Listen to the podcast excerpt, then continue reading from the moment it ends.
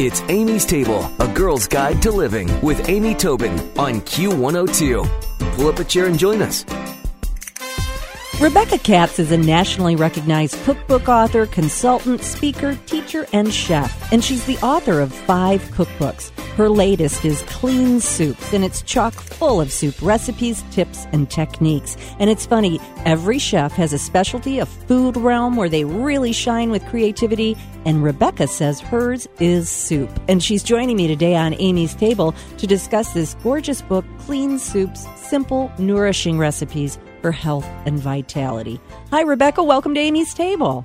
Good morning, Amy. It's wonderful to be here with you. Well, what a beautiful book. Everything looks so fresh and inviting. And I always feel like soup is one of those things that just about anybody can make. But of course, we all know the difference when we taste it between a good soup and a really great soup. And I wonder what, what makes a great soup? Well, I will take you through sort of my five steps that I think makes a good soup, uh, uh, makes a great soup. Okay. And the first one is starting with a great stock or broth. And um, you were commenting earlier just about the cover of the book, and the cover of the book features um, a broth that I have made. It's called the Magic Mineral Broth, and I I call I call her this broth the 16 year overnight sensation. um, it, it's like my Rosetta Stone. It's a good good soup has that that it's it's like a good stock is like a powerhouse rhythm track to a soaring melody. Oh, beautiful. So it's worth taking the time to make broth and I like usually on Sundays I'll make a big pot of broth and then I'll divide it into six cups. Like so so that it I'm soup ready and I freeze I freeze I freeze my broth. So I always have it on hand. And usually 6 cups is what you need to make soup. You can get away with 4, but 6 is kind of the magic number. Um and then um, the second thing is that all soups have common elements. So, for example, if you can, if your listeners can imagine um, me standing over my soup pot, um, the first thing I'm going to do is I'm going to add a little bit of fat to my pot. So I use olive oil, and um, I heat the pan, the pot first. I add my fat, and then I add my aromatics, and such as onions, carrots, celery, or fennel. I like to use fennel in soups. And I add the onions first with a generous pinch of salt to allow the sweetness of the onions to come out. And the onions begin to sweat and then they start to gently become translucent and almost turn a little golden, just slightly. And that's when I put the rest of my aromatics in and I coat them, you know, with the olive oil. And then at that point, I add my dried herbs and spices. So I, I'm a big spice girl and I love adding um, things like cumin and red pepper flakes and garlic and um, depending on what I'm making. Um, and then what I do is I take a half a cup of broth and I just deglaze the pan. I just and what what I what that is doing is first of all I'm scraping up all the yum that's on the bottom of the pan. and then the other thing I'm doing is I'm sealing in those flavors of that really good, you know, healthy fat and all those spices and herbs and those aromatics. And then I add the major ingredients. So if I'm adding, let's say I'm making a lentil soup, so I'm adding my lentils and and anything else that might go in and then I add my broth and then it's ready to simmer. And then I'm I'm done. But the last thing I like to do is I always taste my soup. So for example, I'm thinking, God, you know, let's say I, I added spices or I added something, but it's still not quite there. So that's where I add maybe another pinch or two of salt because I want that flavor to come to the forward, the, you know, to the to the top of the palate. And then um I'll add like maybe a little bit of acid, maybe a little squeeze of lemon, you know, just to brighten things up and fresh herbs. So um so that's like that's my like my key. And I think once you recognize the role each ingredient plays in the soup, you're on your way to freeing up your creativity and you, you'll see, um, a recipe for soup more as a guideline instead of something that you have to strictly follow to the letter. You're, at that point, um, you're, you're on your way to becoming a soup master.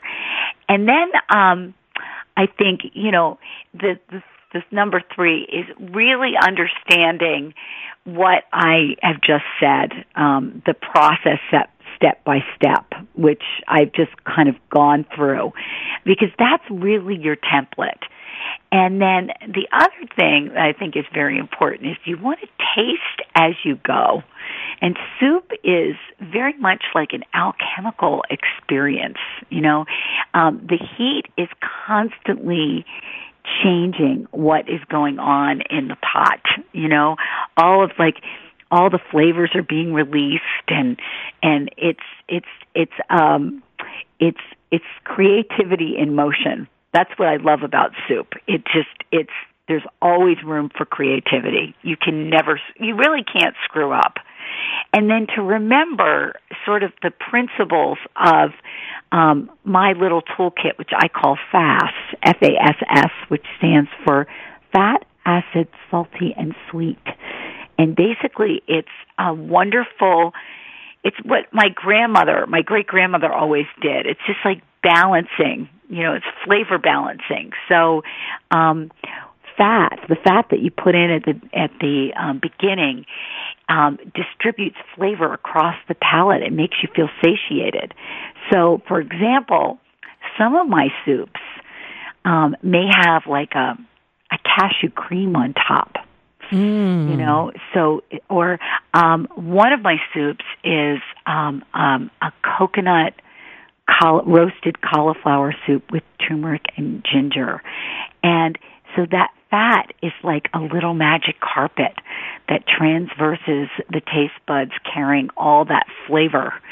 And then acids like lemons and limes and vinegars or like salsas or bright herbs, they bright they brighten flavors and they can balance a soup that's too sweet or too salty. So if you've ever oversalted a soup, you want to get um, a little bit of lemon juice and spritz it in um, and it'll erase the salt.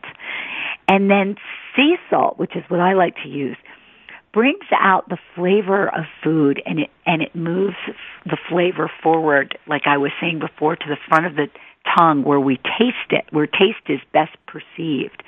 So if the flavor is hanging back, then you know you need a pinch of salt to move it flavor, to make, to move it forward. And my last is sweet. And um, I use a little bit of grade A dark amber maple syrup. Oh, smart. Sometimes you need a little sweet to harmonize and round out a flavor. So, especially like if you're making um like a carrot soup and your carrots aren't as sweet as you want them to be. You know, just like and I'm talking about like an eighth of a teaspoon or a quarter of a teaspoon in a whole pot. And then the last thing is the garnish. That's my number five. So, um, like a nut cream that swirls into a warm blended carrot soup adds like a distinctive feel and um, a savory second flavor in a spoonful, or an herb sauce like a chermoula or a pesto, can, like on a in a fish soup or a lentil soup, Mm. or it can just it makes everything just makes your taste buds, you know, dance. Or you might want to like use something crispy like kale, like like little kale crumbles or um, polenta croutons on a soup. So that's those are the five to try. That's my that's that's my soup class in in and that, five minutes or less. That was incredible. I have to tell you, listening to you is kind of like a kid listening to a bedtime story. I was hanging on every word. And what good, solid information. And the book is filled with this same solid information. And, and it's great. Not only that, but Rebecca has generously given us a link to some favorite soup recipes that we can try from the book. I have a couple more questions for you, though, even though that was incredibly comprehensive. I want to know if you have a favorite soup pot that you like. Oh, I do. I do. It's a um I've had it for like oh gosh, it's like 25 years old. It's a um it's the first time it's like an old all-clad pot and um it's it's it's and and they make them now that's like a big it's like a 5 quart six five or five or six quart saucier pan now that's not my stock pot. I mean, my stock right. pot is a huge 16 quart stock pot. I could like live in it. but that's, that's my favorite. I do have, um, a Le Creuset pot that I like to use like when I'm making stews, but for my everyday soup making, I go to that pot It's like reflexive. Yeah, I, I love that. And there, of course, stock pot does have to be quite large, and you're making it in bulk, like Rebecca suggested, which is such a good idea. And that's my last question for you: is what's your favorite way to store? So you're making the broth and you're st- uh, freezing it in six cup portions, which I love. What do you like to use? What kind of a vessel do you like to use to freeze in? And do you have any sort of organizational tips for freezing soups? Oh yeah. Yeah, because you know when you're freezing soups or you're freezing stock, it's like you're freezing. It's like gold, right? So you don't want to waste. So um, usually, what I'll do is I'll either get um, uh, there's a couple ways you can freeze. You can freeze in tempered glass, but you have to have um, you've got to have a lot of real estate in your freezer to do that. Right. Um, the other other options are to take a zip top bag actually and allow your stock to cool.